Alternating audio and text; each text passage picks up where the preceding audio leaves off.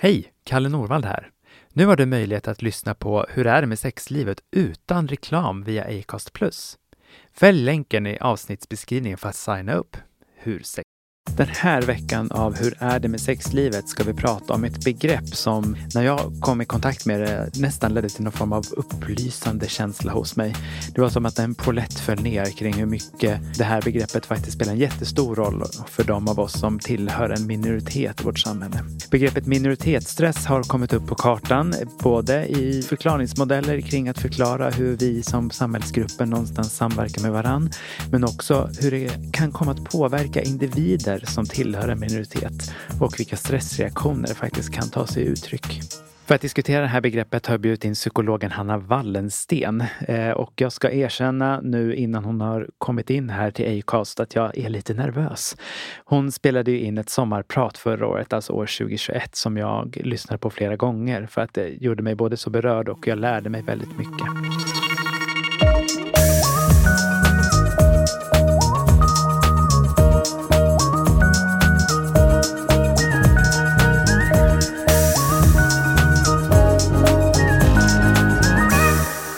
Det med sexlivet med Kalle Norvald. Hej Hanna! Hej! jag har redan outat att jag var lite nervös innan du skulle komma eftersom jag tycker att du är så bra. Mm, det är ömsesidigt. Jag älskar ju Sommar i P1 eh, och lyssnar mycket på det. Och ditt är ett av de sommarpraten jag återkommer till många gånger. Jag blir så glad när du säger det. Du kan få säga det hundra gånger. Ja, jag kan säga det igen sen. Eh, för den som är intresserad av att lyssna på ditt sommarprat så är det bara att surfa in på Sveriges Radio. Hur var det att sommarprata? Det var helt fantastiskt. Det var en sån otrolig ära att få göra det. Du har ungefär 60 minuter på dig att säga vad du vill mm.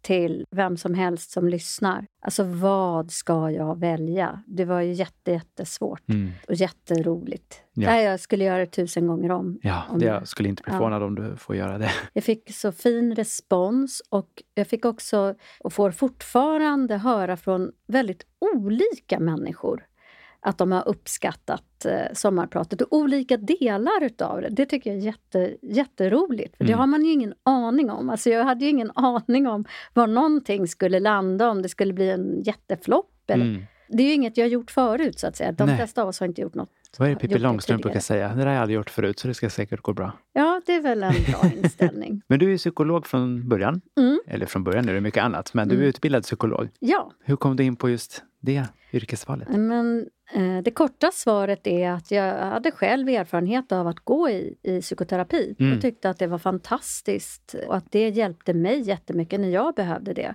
Vilket gjorde att jag tänkte att det här skulle jag vilja kunna göra. Sen har jag faktiskt också jag hade liksom drömmar och längtan efter att spela teater och dansa och sånt när jag var yngre. Och steget är inte jättelångt Nej. mellan att försöka förstå och gestalta hur någon mm. annan känner till att försöka förstå hur någon annan tänker, känner, beter sig och hjälpas åt med att komma vidare i det, vilket jag tycker att vi ofta gör i psykoterapirummet. Verkligen. Vi har ju bjudit in dig för att prata om ett av de teman du också pratade om i ditt sommarprat, minoritetsstress. Eh, mm. Och jag har redan berättat för lyssnarna att när jag stötte på det begreppet första gången så var det som att en polett föll ner. Mm. Hur kom du i kontakt med begreppet minoritetsstress? Men det ligger ju med i den allmänna socialpsykologiska litteraturen när en läser psykologprogrammet till exempel. Eh, så där hade jag sett det. Sen hade jag hållit på, jag är själv adopterad från Etiopien och hade inte haft en... Äh, jag tänkte otroligt lite på min bakgrund under min uppväxt. Så här i efterhand tänker jag att det hade att göra med att det fanns inte, precis som du var inne på, det fanns inte riktigt ord och språk för att förstå vad det innebar att vara ett litet brunt barn i en väldigt vit miljö. Eh, och att komma från ett land väldigt långt borta hit till mm. Sverige mm. på 70-talet. Men sen när jag var i 25-årsåldern så mötte jag andra som var adopterade från Etiopien och började fundera mycket kring de här frågorna. Så därifrån och framåt så har jag föreläst mycket. För det, på den tiden så var det vanligt att adoptionsorganisationer ville hjälpa blivande adoptivföräldrar att få någon idé om hur det kunde vara att växa upp som adopterad. Och vi som hade kommit på 70-talet hade blivit tillräckligt mm. gamla för att kunna göra det. Och då blev det ibland så att man bjöd in någon och så sa den personen så här, åh, att vara adopterad det är det bästa som har hänt mig, det är underbart. Och då sa alla som var på den träffen, men det här ska nog gå bra, vi ska adoptera. Mm. Och ibland så bjöd man in någon och så sa den, det är det värsta som har hänt mig, det är helt förfärligt, det här är människostöld. Och då sa alla som hade varit på den träffen att nej, det här ska vi nog inte göra. Ja. Och jag tänkte att det borde gå att göra det här mer nyanserat. Eftersom jag var insnöad på teater då så skrev jag faktiskt en liten monolog. Åh, toppen. och sen så när jag hade spelat monologen så upptäckte jag att det blev jättemycket missförstånd och sådär. Så då hade jag långa samtal efteråt och det här ledde över till att jag började föreläsa och så sa någon, men det här som du pratar om, om man tar bort adoptionstemat så är det ändå sånt som vi skulle behöva på vår arbetsplats. Så, så kom det sig att jag började prata om vad det innebär att leva med en utländsk bakgrund eller en icke-vit hudfärg i Sverige. Och då uppstod ju behovet av mer kunskap och då låg psykologin nära till hands. Och sen så har jag hållit på sådär de senaste Sen är det bara 20-25 att tuta åren. på. Ja, och pratat om det här i otroligt olika miljöer, vilket jag ju också har lärt mig Mm. Kanske lärt mig mest av. Att få frågor och försöka hitta svar på det. Och höra alla olika perspektiv och ingångar som finns på det här. Jag träffar ju både personer som själva upplever att de är i minoritetspositioner och personer som befinner sig i norm och majoritetspositioner. Mm. Jag har ju också lidit av minoritetsstress och gör väl det säkert än idag på olika sätt i och med min sexuella läggning. Som homosexuell man så får man ju också smaka på den stressreaktionen. Verkligen. Så jag tycker det var så fint formulerat också att så här, ja, man kan ju prata om det här också utan adoptionsdelen. Sen tycker jag, man ska förstås inte släppa den. Men att det är det som också är med minoritetsstress, att det behöver inte just bara vara en del utan att det är många. Exakt. Begreppet myntades ju av Ilan H. Meyer som var- är eh, professor i USA. Mm. Och han började ju med att studera just homosexuella män. Mm. Och sen har, har det här eh, begreppet vidgats. Det är ju samma psykologi. Alltså, Definitivt. Jag tycker det är så ändå smart. Det som fastnade för mig med det här begreppet var just vad man delar upp det. Minoritet och stress. Alltså att bara en stressreaktion av att tillhöra en minoritet Mm. säger så mycket. Alltså. Ja, det gör det. Det är roligt för det, jag använde inte begreppet minoritetsstress väldigt länge och sen var det någon som sa så här, kan du prata om minoritetsstress? Och jag var lite så här, vänta nu, hur var det, vad var, vad var det? Ja, just det. Ja, ja, men det är det jag pratar om jämt och ständigt. Jag har bara Ja. inte benämnt det så. Nej. Eh, Så det var inte förrän bara för några år sedan och då var det som att det fanns, tiden var verkligen mogen och så precis strax efter det så mördades George Floyd i USA och det blev ju startskottet för liksom en ny våg av Black Lives Matter och Precis. frågor om överhuvudtaget vilka som får höra till och vilka som exkluderas. Och då är det många som känner igen sig i att ja, men, den här positionen som jag hamnar i i samhället, för det är ju det minoritetsstress handlar om. Det handlar ju om hur vi reagerar på vår position i samhället. Och jag, jag ska nog säga på en gång, för det är ofta när jag pratar om minoritetsstress så pratar jag gärna om om jag befinner mig i minoritetsposition, vad kan jag göra för att inte uppleva så mycket stress eller hur kan jag hantera den stress jag upplever? Men givetvis är det ju jätteviktigt att ha klart för sig att om samhället inte förtryckte människor och grupper som befinner sig i minoritetsposition, om alla grupper faktiskt på riktigt värderades lika och bemöttes likvärdigt, Mm. ja men då skulle vi inte ha minoritetsstress. Nej, precis. Jag har ju bedrivit gruppterapi med unga transpersoner under många år. Och där vi just också driver den tesen att så här, men det är ju inte er det är fel på utan det är samhället som inte hänger med. Och det har varit så fint att se de här unga personerna som liksom får också det här klicket i huvudet någonstans. Bara, ja, men det är inte mig det är fel på. Utan att det är just det samhället som förtrycker. Ja precis, jag tänker att det, det handlar inte om att det är fel på någon, det, utan det som är fel är att förtrycka. Ja, men lägga ansvaret där hemma någonstans va? Verkligen. One size fits all seems like a good idea for clothes until you try them on. Same goes for healthcare. That's why United Healthcare offers flexible, budget friendly coverage for medical, vision, dental, and more. Learn more at uh1.com. Quality sleep is essential. That's why the Sleep Number Smart Bed is designed for your ever evolving sleep needs. Need a bed that's firmer or softer on either side? Helps you sleep at a comfortable temperature? Sleep Number Smart Beds let you individualize your comfort so you sleep better together. JD Power ranks Sleep Number number 1 in customer satisfaction with mattresses purchased in-store. And now, save 50% on the Sleep Number limited edition Smart Bed for a limited time. For JD Power 2023 award information, visit jdpower.com/awards. Only at a Sleep Number store or sleepnumber.com. There's never been a faster or easier way to start your weight loss journey than with PlushCare. PlushCare accepts most insurance plans and gives you online access to board-certified physicians who can prescribe FDA-approved weight loss medications like Wigovi and Zepbound for those who qualify. Take charge of your health and speak with a board-certified physician about a weight loss plan that's right for you. Get started today at plushcare.com slash weight loss. That's plushcare.com slash weight loss. plushcare.com slash weight loss.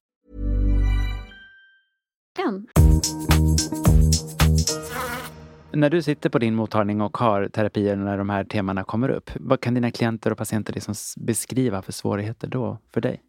Det är en väldig bredd. Det är allt ifrån de som jag kommer i kontakt med därför att de har en direkt och kanske ibland också akut erfarenhet av att ha blivit diskriminerade på något sätt, till exempel i arbetet.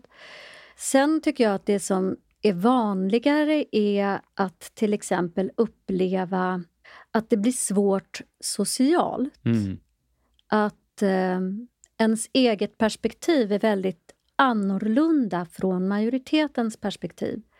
Och att till exempel, det blir alltid mest komplicerat för oss när det är människor som vi tycker om Mm. eller människor som vi ser upp till, som vi har liksom positiva känslor inför, som också gör eller säger saker som gör oss illa på något sätt. Mm. Då får vi så blandade känslor. Vi vill ju inte att det ska vara så i någon relation. Och då kan det ju bli bökigt. Liksom. Jag hade själv en sån situation. Jag var på en jätte, jätte, jättetrevlig fest i helgen. Och så satt vi och samtalade. Och så berättade två personer vid bordet berättade om att nu när Ukraina invaderades så så kände de en sån djup ledsenhet och de blev så på ett sätt som de inte kände igen. Grät mycket och kände sig förtvivlade. Och var liksom själva ganska förbluffade över hur, hur oerhört stark reaktionen blev hos dem. Och jag tänkte, det är inte ett dugg konstigt. Mm. Jag tänker att det är en adekvat reaktion på en väldigt inadekvat situation. Det är förtvivlat. Det, det finns mycket goda skäl att gråta och vara upprörd. Mm. Men det är också så att, att det här kommer åt vissa extra mycket just nu kanske har att göra med en högre igenkänning.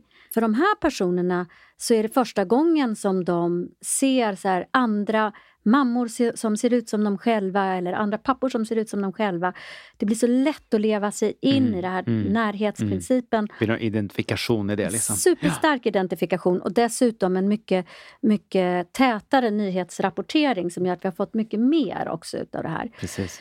Där jag har sett svarta, bruna barn, kvinnor, gamla kroppar Mm. mördas och lemlästas sen jag var liten. Mm. Och jag grät också när jag såg det första gångerna när jag var liten Mm. och gör det fortfarande ibland. Jag har vant mig vid att Mm. förfäras över alla har gjort det ganska länge och blir inte heller så förskräckt när jag blir så förtvivlad Mm. än idag. Det är ju ett sånt tillfälle Verkligen. där jag kan tänka, ska jag säga det till de här personerna? Nu sitter vi och äter en trevlig middag, de blottar sig och berättar. Ska jag berätta det här eller är, blir det o- Mm, okänsligt? Och så vet jag att skulle jag träffa några andra som också är svarta så skulle de säga I know, I feel you girl. Mm. För vi delar den erfarenheten. Precis.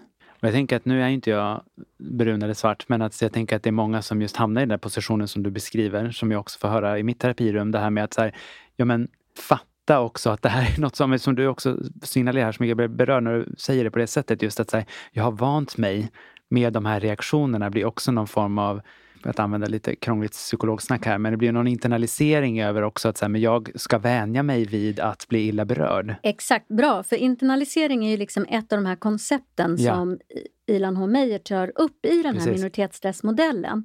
Att vi liksom tar in och gör det till en sanning, omvärldens bild. Det vill säga om majoritetsgruppen inte relaterar lika personligt till exempelvis svarta barn som far illa eller transpersoner som far illa så kan jag då som minoritetsperson mm. godta den idén och tänka att äsch, jag borde inte bli så illa berörd eller jag borde inte hänga upp mig på det. Eh, vi transpersoner, vi är ju, mm. vi är ju udda, det får jag ju förstå att folk inte känner lika starkt som jag. Mm. Eller ja, vi svarta, vi är ju inte i majoritet här i Sverige så det kan jag inte förvänta mig att människor ska bli upprörda på samma sätt som jag över att människor i Afrika dör. Mm. Alltså det är ju ytterst, tänk att minoritetsstress handlar om, får jag vara lika mycket Precis. värd? Precis är jag lika mycket värd som andra? Mm. Eller får jag som använder rullstol ändå lov att acceptera att jag, jag kan ju inte... Förvänta jag, mig att jag, jag ska få inte, komma in? Nej, jag kan ju inte mm. räkna med att, att folk ska se på mig som likvärdig. Mm. Och så kan man bara sätta in valfri diskrimineringsgrund egentligen. Men verkligen. Och jag tänker också kopplat till min huvudnisch på psykoterapi som är den sexuella och reproduktiva hälsan, så ser man ju också mycket det här diskuterade vi mycket när jag jobbade på sjukhus. Just där, men hur, hur ser det ut med vårderbjudandet till personer oavsett vem man är?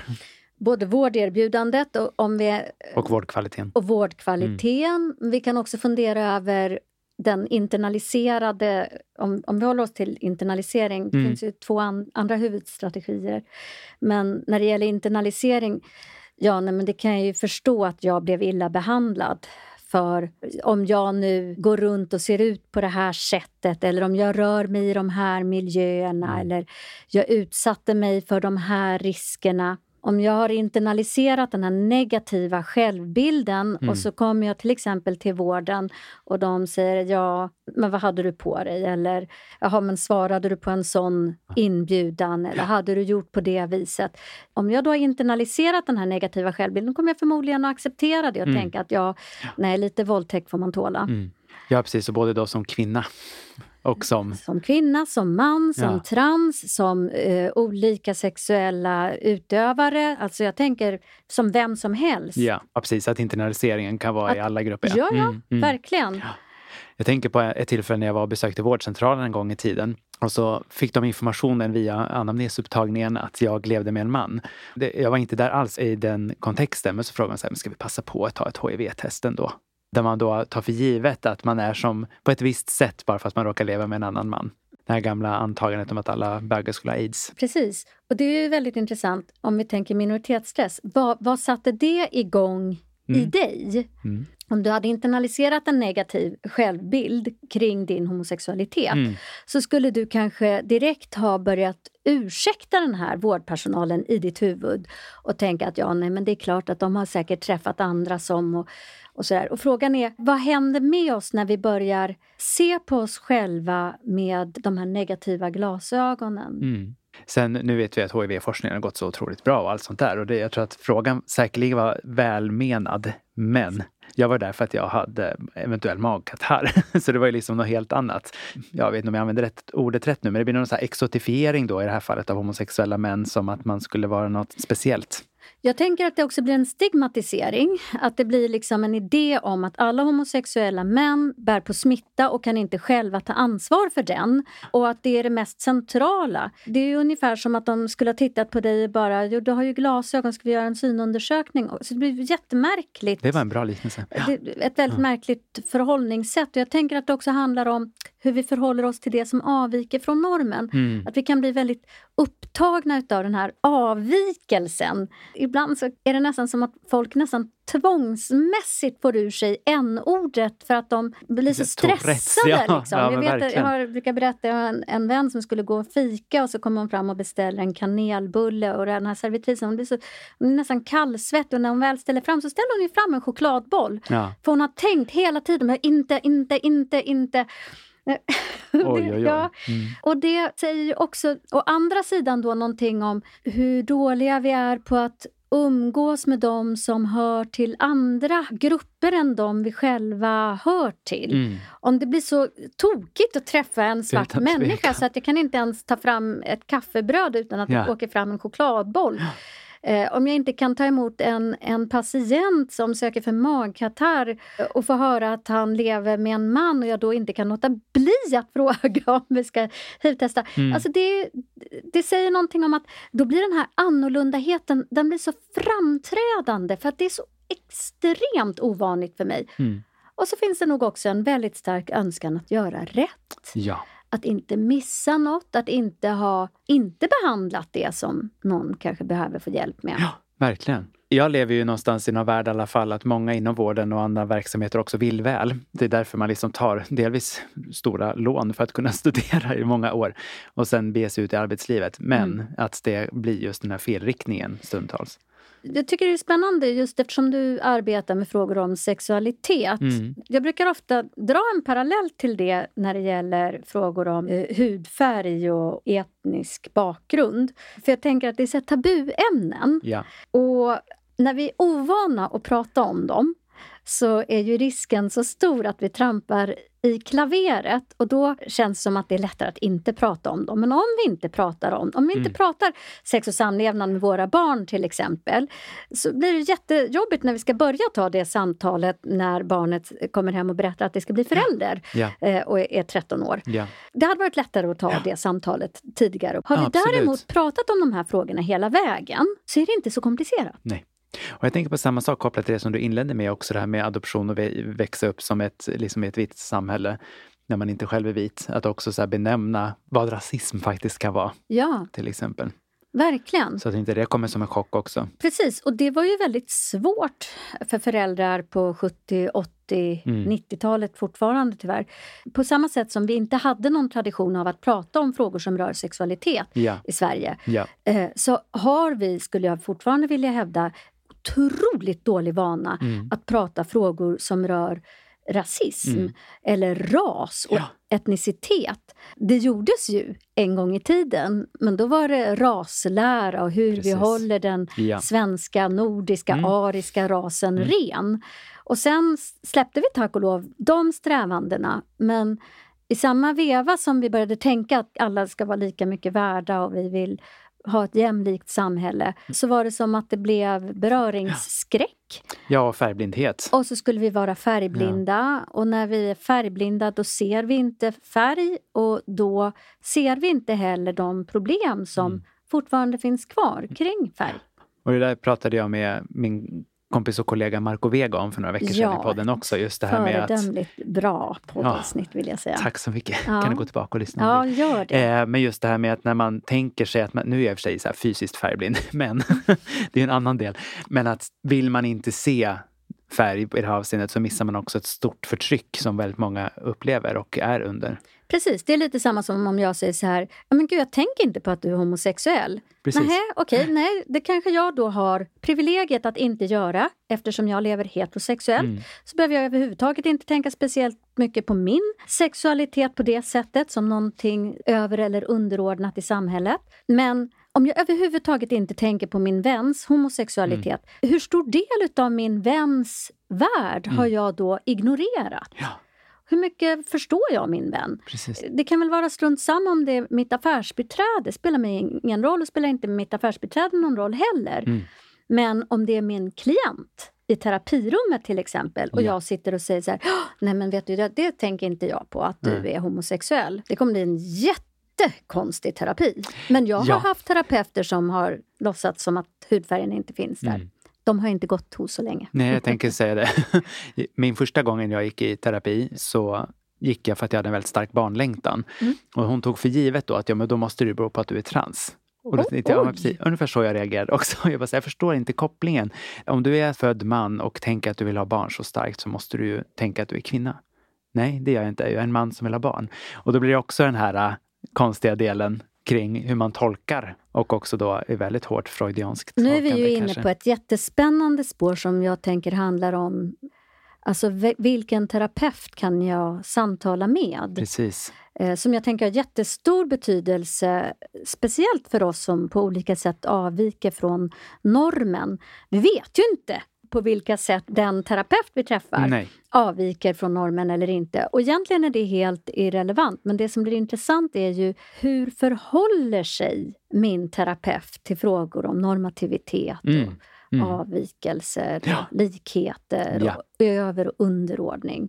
Och där tänker jag, eftersom jag tycker att vi pratar alldeles för lite om de här frågorna Mm. på i alla fall de flesta psykologutbildningar och psykoterapeututbildningar i Sverige. Jag ser fram emot att höra om alla undantag. Har inte hört om så många än så länge. Nej. Och framförallt har vi inte gjort det tidigare vilket gör att de terapeuter som finns tillgängliga idag Mm.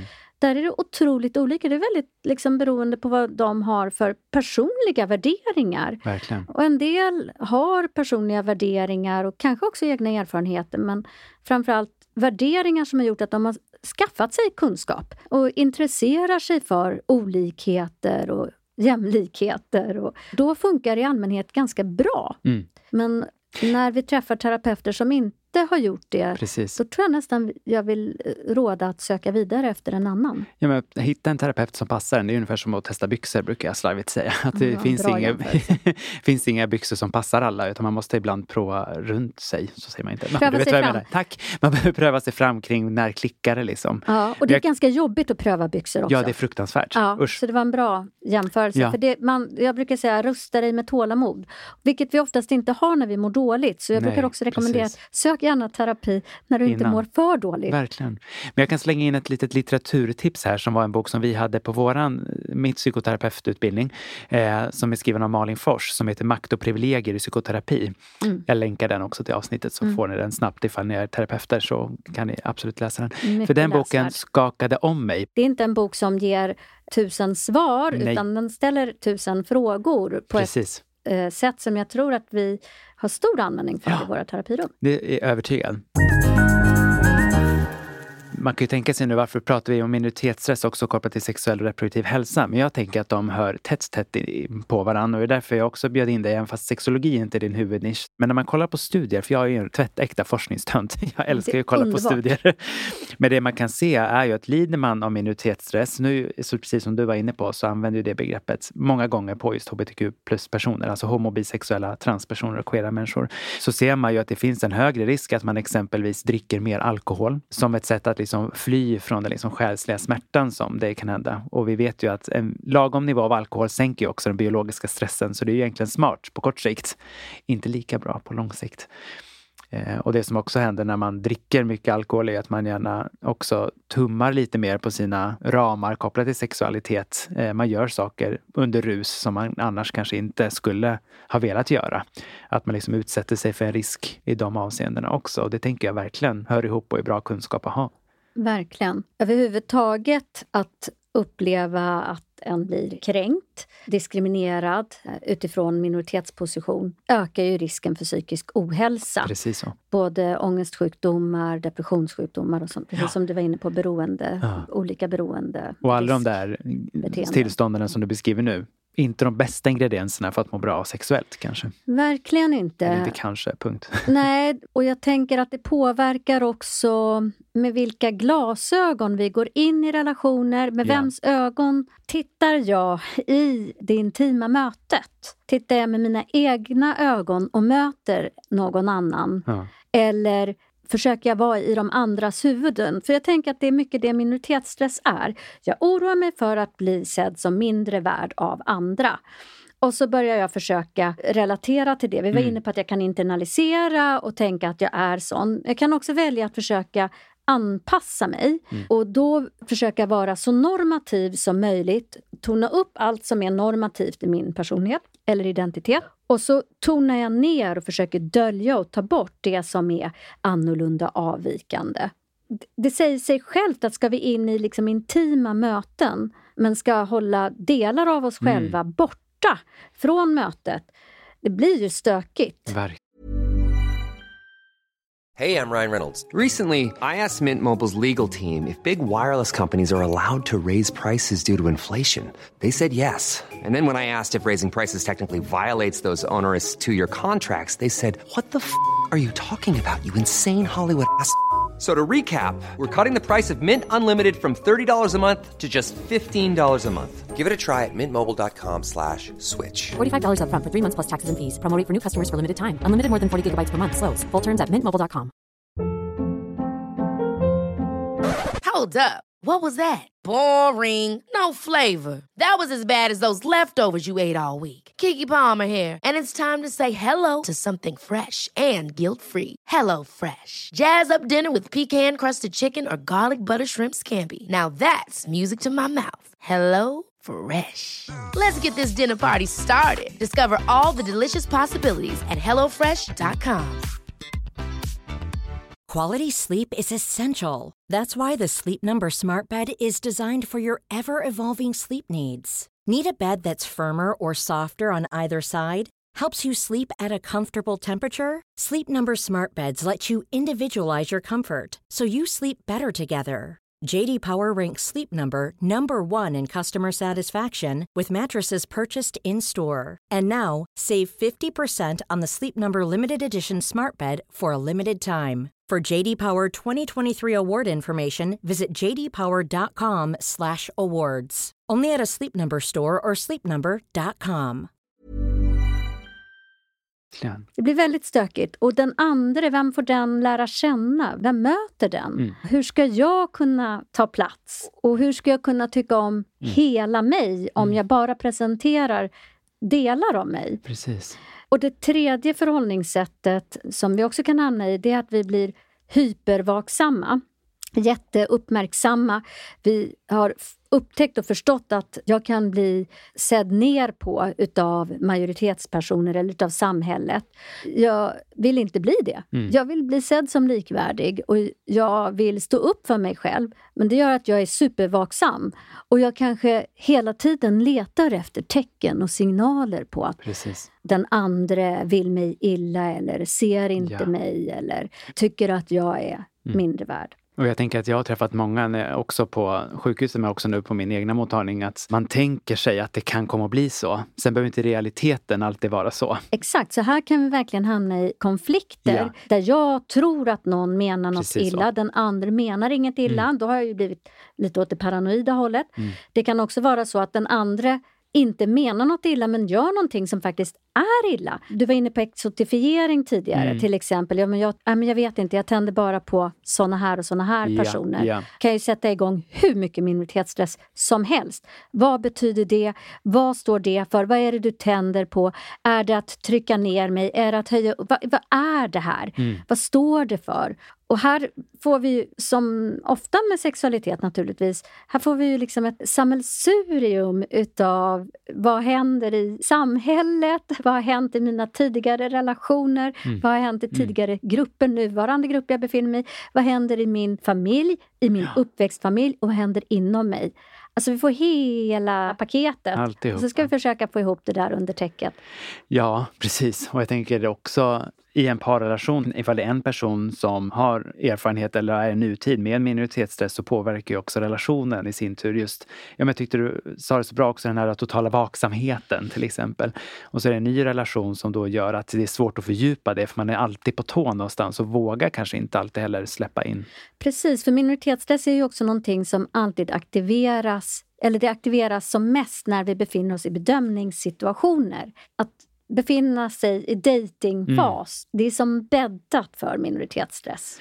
Ja, det blir som att kliva omkring på ett minfält, att när händer det? Ja, precis. Det är väl också att kliva omkring i en, ett bubbel av förhoppningar. Tänk om jag kan bli sedd för den jag är. Tänk om jag kan få vara här med hela mig, med mina individuella önskningar, begär, min egen längtan. Tänk om det är möjligt i det här sammanhanget att bli sedd utifrån det och inte utifrån de stereotypa, negativa föreställningar och fördomar som Mm, mm. samhället har klistrat i pannan på mig. Ja, det är ett rejält stressproblem tänker jag. Och vad händer när vi blir stressade i kroppen? Jo, axlarna åker upp och vi blir jättespända och jag brukar lite också halvslarvigt säga att är man spänd upp i axlarna så är man stor risk också väldigt spänd i bäckenet. Ja, men jag tänkte just det, man, drar, man eh, knyter ihop eh, benen. Ja, till exempel. Mm. och då blir det ju också högre risk för olika typer av smärtproblematik också genitalt men också erektionssvikt tänker jag. Att om Ja. det blir spänd, spänd, spänd, spänd, spänd, ja men då får ju inte liksom vare sig lust eller kåthet någon plats i Nej. kroppen heller. Slidkramp. Ja, precis. Vaginism eller Ja. ja. vulvodoni eller någon form av Precis. det, absolut. Och det har man ju mött mer än en som just beskriver. Eh, Jag tänker spontant på en person som jag hade som också led väldigt mycket av just olika typer av kramper i underlivet. Ja. På grund av att hon upplevde sig otroligt just exotifierad. När ska ni liksom älska mig som person och Precis. inte för att jag råkar födas med den här hudfärgen? Precis, då är vi tillbaka på de här avsikterna och intentionerna och effekterna. Verkligen. De här som gladeligen säger till någon i sänghalmen Oh, du är så exotisk eller Mm. Jag har alltid velat ligga med en n-ord. Tänker sig att de ger världens komplimang. Precis. Och så blir det Inte ökentort. Ja, snabbt. Och att det också förstås leder till inte bara stressreaktioner utan mycket annan form av ohälsa och eh, inte in- exkludering och allt vad Precis, det och det innebär. där är spännande. Att den där, en sån situation i en intim dating-situation till exempel. Mm. Även om det, ja okej, nej, den, den, den dejten le- ledde inte så mycket längre. Men då plötsligt så finns den erfarenheten med i paketet av erfarenheter. Det kommer att påverka nästa gång den här personen ska dejta. Mm. Men det kanske påverkar redan när den kliver på bussen nästa gång. Precis. Nästa gång någon bara ger en blick. Hur uppfattar de här personerna mig? Mm, mm. Vad betyder det här? Och så blir det liksom... Puff, puff, Och så växer Större, det. större, Precis. större. Så kanske jag blir lite mer vaksam då. Eller så tänker jag så här, jag måste verkligen tona ner mitt afrikanska. Mm. Det är nog bäst att jag går och köper lite svenska märkeskläder. Precis. Så att det syns hur svenska är. Ja. Eller jag tänker förstärka. Och jag tänker förstärka jättemycket. Jag, tänk, jag tänker inte vara svensk en dag till. Mm. Eller om jag internaliserar då, det stämmer ju, sådana som jag. Ja. Vi är ju lite exotiska.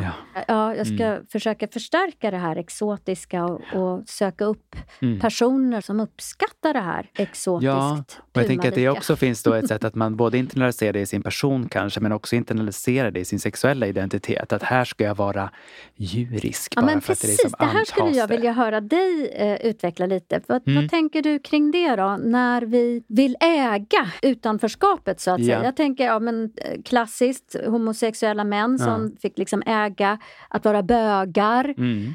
Eller kvinnor som eh, upplever att de eh, sexualiseras till att vara undergivna, sen, sen kanske vill Ja. ha lite så här rolllekar som undergivna. Hur, hur, hur kan vi tänka där? Jo, men just den där andra scenariot som du målade upp. Jag vet inte hur många, ja, nu närmar det säkert upp till hundratalen av Ja. kvinnor som kommer till mig och liksom själva identifierar sig verkligen som feminister eh, och kämpar för liksom jämlikhet och sin egen rätt att få bestämma att man inte ska vara undergiven. Men så har de ett tändningsmönster att de går så otroligt mycket igång på just att vara en undergiven position. Ja. Och jag menar det korta svaret är ju så här, men sexualiteten är inte alltid politiskt korrekt. Nej. Och att det inte alltid går hand i hand med kanske liksom de rationella eh, idealen jämfört med liksom emotionella sexualiteten kanske. Ja. Nu förenklar jag lite så. Mm. Men tänker att de två går att samverka.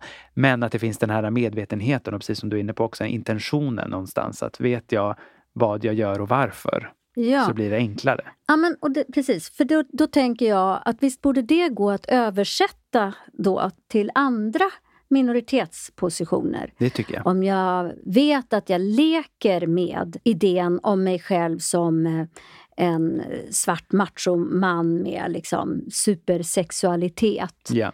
Är vi överens om det Mm. och du är min vita kvinna Mm. eller du är min svarta kvinna eller vad det nu är. Ja.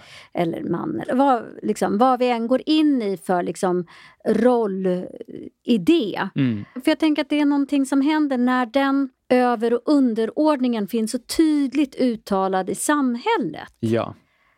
Att hur, hur kan vi vara i det utan att känna oss smutsiga Mm. efteråt? Och det är det jag menar med att det blir lite förenkling. För det är klart att liksom allt det, ja nu är mina ord, men de här liksom Mm. smutsiga idealen som vi också har kopplat till det som vi pratar om nu. Ja. När det kommer in i sovrummet så är det klart att det också kan påverka oss plus och minus. Men att om man, om man har den här medvetenheten så tänker jag att det är ett plus. Ja. Men det kan ju fortfarande leda till att man efteråt får kanske något litet obehag i sig. Bara, Gud, nu gick jag in i den här rollen som jag ju försöker motverka andra delar av mitt liv. Men jag menar sexlivet, det är ju så här lite vanskligt också, bara titeln på min podcast. Vad, hur är det med sexlivet? För det är inte som att det är en helt separat del från övriga livet. Liksom. Men att det finns också en transparens i att de här olika delarna samspelar men behöver inte vara liksom kausala med varandra. Och då tänker jag på något som jag lyssnade på i din podd tidigare. Så har du ett par tillfällen nämnt före, under, efter som jag tyckte var så finurligt. Mm. Så tänkte jag så här, det kanske är så Ja. vi också kan tänka kring minoritetsstress i sänghalmen.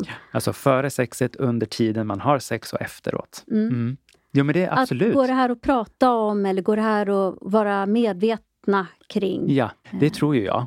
Eh, det sen låter göra- det ju väldigt enkelt. Så bara prata så blir allting lätt. Både du och jag vet ju att folk tycker ofta att det kan vara lite svårt att prata om det. Supersvårt! Eh, Men jag brukar lite slarvigt då och också lite förenklat säga så här, ja visst, jobbigt, men det är det liksom en legitim ursäkt för att inte sen prata? För då Mm. går man nog bara i tyst. Och tystnad är ju en förtryckandets bästa kompis någonstans. Att om vi inte vågar dra fram det och prata om det så kanske vi inte kommer så långt. För det är väl det jag tänker, så här, vi vill ju inte förstärka de här negativa idéerna som finns i samhället. Mm.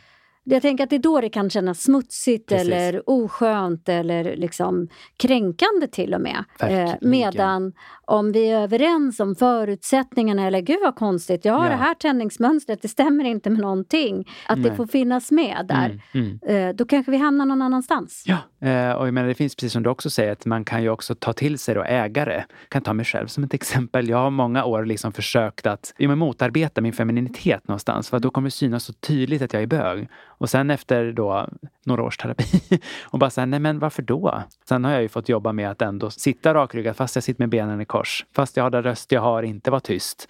Att, Just liksom, det. att jag också ibland fladdrar med fingrarna på ett liksom klassiskt feminint vis. Ja, men det är ju en del av mig. Jag tänker att det är samma som jag pratar mycket om också i det där sommarpratet, liksom, hur Mm. jag aktar mig för att vara det minsta lilla dugg afrikansk och där jag idag snarare känner så här Hjälp vad mycket jag har gått miste om. Vad sorgligt att ingen sa, men det är klart du ska få lära dig amarinja. Ja. Det, det finns väldigt många människor som jag skulle vilja kunna kommunicera med idag som jag inte kan kommunicera med idag. Det finns väldigt många koder och sammanhang som jag har gått miste om. Jag tänker att det också är delar av mig själv som jag inte har haft tillgång till. Ska jag vara intim med någon och hela tiden tänka att jag är vit, det blir ju per definition knäppt. Jag tänker att det är lite samma sak med dig. Vad händer i en nära relation om du ska sitta och kontrollera ditt kroppsspråk hela tiden? Det är Precis. jätteknepigt. Ja, det är ett gott exempel, eller det är ett gott men sorgligt exempel Ja. också på det här när man inte sen fördjupar relationer för man är så otroligt upptagen av att presentera någon typ av fasad. Precis, så det där är verkligen att vara i det där anpassade fältet utav Mm. förhållningssätt till minoritetsstress. För det leder oss ju också till fler studier på det här med Mm. minoritetsstress, att man också gärna förskjuter fokuset. Eh, ifall jag då skulle, nu, nu, nu är inte det här baserat på en sann historia, men vi kan ta mig som ett exempel om det skulle vara så att om jag skulle vara medveten om min femininitet men jag skulle vilja att andra i min omgivning skulle fokusera på något annat så skulle jag då exempelvis kanske kunna börja slåss i klassrummet när jag gick i grundskolan. Eller börja kalla vuxna i min närhet för fula saker eller liksom börja göra dumheter för att flytta fokuset från min feminitet till någonting annat. Och det ser man ju också väldigt ofta med de som har minoritetsstress, att man just försöker göra någonting för att distrahera. Och det ser man, jag läste någon brittisk studie för några år sedan när jag jobbade mycket med sexuella övergrepp, men att det också finns de som har minoritetsstress kanske då äh, gärna agerar ut. Det är inte ett kausalt samband, alltså ett direkt samband. Har man minoritetsstress så är det inte så att man brukar mer våld. Men det finns för vissa grupper just ett samband att då är det liksom lättare att agera ut för att inte själv bli attackerad. Ja, precis. Och där tror jag att det också är... Det är dels att jag försöker lägga ut och distrahera och plocka bort fokus från min upplevda svaghet. Mm. Men det är naturligtvis också en frustration av att det som är jag inte blir accepterat och respekterat i samhället och inte ses som likvärdigt. Med minoritetsstress är det ju så att det är ju någonting som finns med oss hela livet i alla sammanhang och alla situationer och är en Ja. stress som ligger utöver det som majoritetsbefolkningen upplever. Det här kan ju börja redan i förskolan. Att vissa barn blir tillsagda oftare. Eh, vissa barn är med om att deras negativa beteenden ständigt förklaras med deras annorlunda. "Åh, Men du vet att hon är ju sån och sån eller han är ju sån och sån. Vare sig det har med det att göra eller inte. Och jag brukar också ofta prata om att jag tycker det är så viktigt att vi funderar över så här, vilka är mina minoritetspositioner? För de allra flesta av oss har sidor som avviker från majoriteten. Mm. Och ju fortare vi kan liksom känna igen det, känna igen den här känslan av att när jag kommer in i den här typen av sammanhang, då känns det som att nu är det nog bara jag här som har den här egenskapen eller den här erfarenheten, som har haft föräldrar som har supit Mm, eller mm, som mm. eh, lever med stomi eller vad det nu är för någonting. Precis. Ju lättare vi har att dra oss till minnes den känslan, desto lättare blir det för oss att också förstå hur det kan vara för den som har en minoritetsmarkör som är väldigt synlig, som gör att det här är närvarande hela, hela tiden. Mm. Och vad händer liksom med oss när vi går med den pressen, stressen hela tiden? Vi blir ju oftast sjuka. För det är Ja. ju det stress gör med oss under längre period. Ja, tyvärr. Det, I amerikansk litteratur pratar man om weathering, en sorts nednötning utav den fysiska och psykiska hälsan. För Ja. Det finns också en högre risk för hjärt-kärlsjukdomar, Precis. eh, Mm. diabetes och så vidare. Och vi blir också mer infektionskänsliga eftersom stress gör det med oss i kroppen också. Ja. Jag tycker ju mycket ligger i just det att försöka se vad som liksom är jag och vad som är samhället någonstans. Nu är inte det en enkel lösning utan det kan också ta ganska lång tid att nå den insikten. Jag tycker att ett bra sätt för att göra det lättare att få kon på Mm. är att försöka hitta andra som delar erfarenheter med Ja. en själv. Verkligen. Jag tycker det har varit jättevärdefullt att ha, jag har liksom några sådana personer som Ja. också är adopterade från Etiopien som jag kan vända mig till och säga jag var med om det här. Och jag, jag kände så här och jag tänker att det måste vara för att ibland så säger de så här, mm, fast Hanna det där ligger nog mera på ditt Hanna-konto. Ja. ja, precis vad som jag som vad. tyckte det ja. var så skönt att jag kunde förklara bort det här nu med att jag är så adopterad. Ja, Men ja, då ja. kanske det inte var så ibland. Ja. Men många andra gånger så kan de säga så här, jag vet precis, Ja, jag råkade ut för något liknande häromdagen. Och då när vi har den där typen av gemenskap och så, i, i de sammanhangen där kan vi ju bekräfta varandra, erkänna varandras erfarenheter, validera. Men vi kan också tillsammans tänka kring hur skulle jag vilja hantera det här? Precis. Och hitta liksom andra vägar framåt. Så det är en av de bästa saker vi kan göra tycker Mm. jag för att motverka vår egen minoritetsstress. Man är inte ensam. Nej. Hanna, tusen tack att du kom hit. Tack så jättemycket.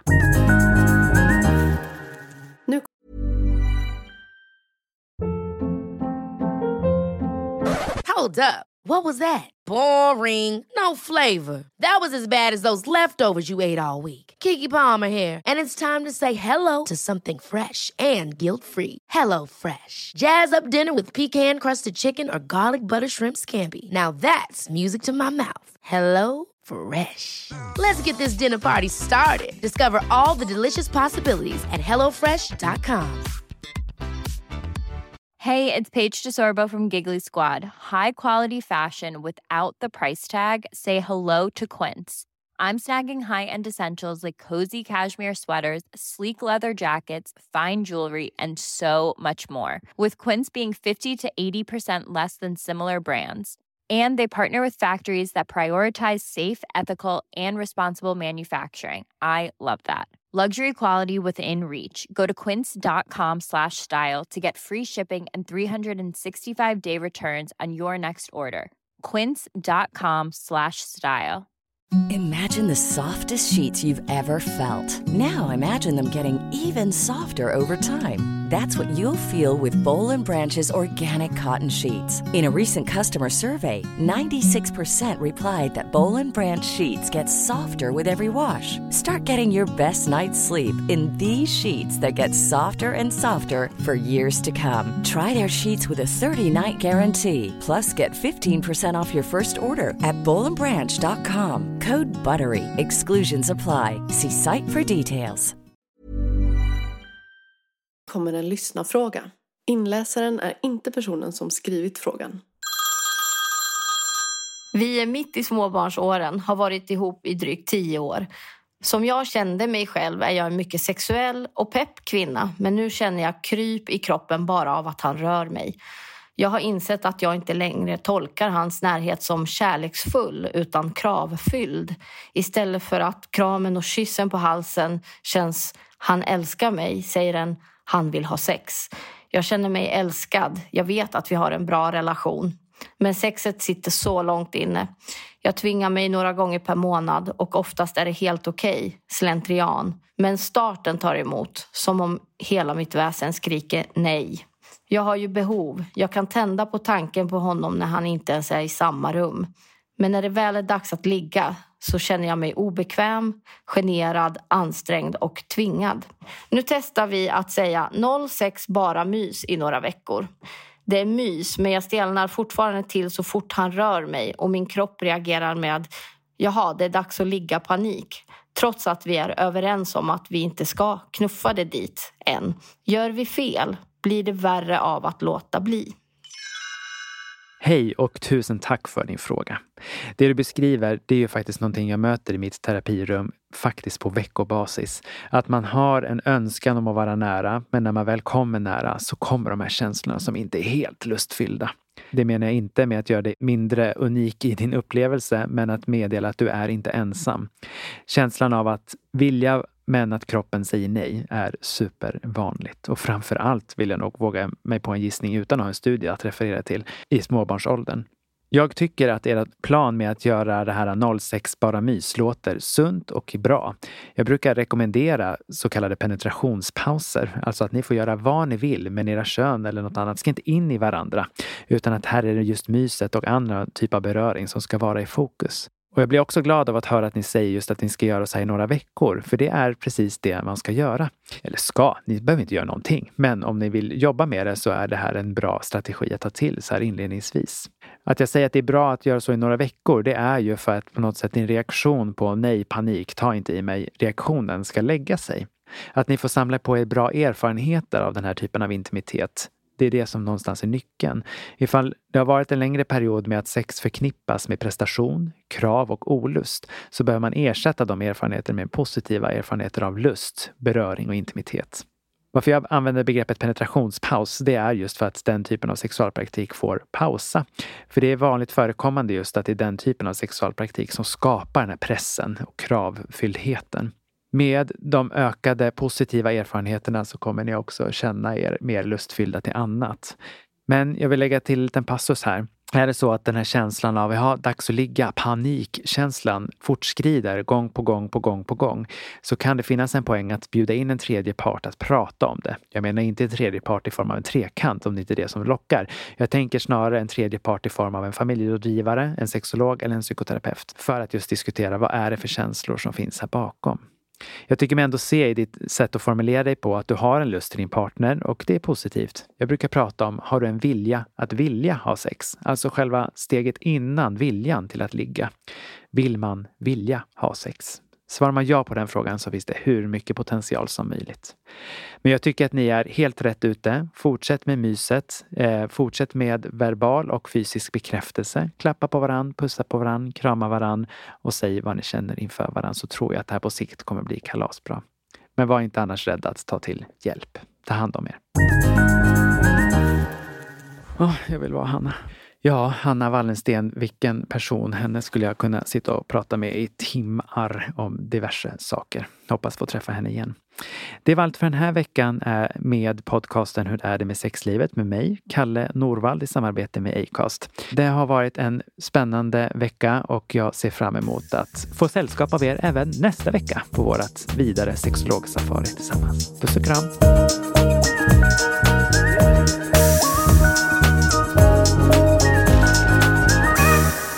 Produceras av Kalle Norvald och Nicky Yrla. Musik och ljudmix av mig, Nicky Yrla.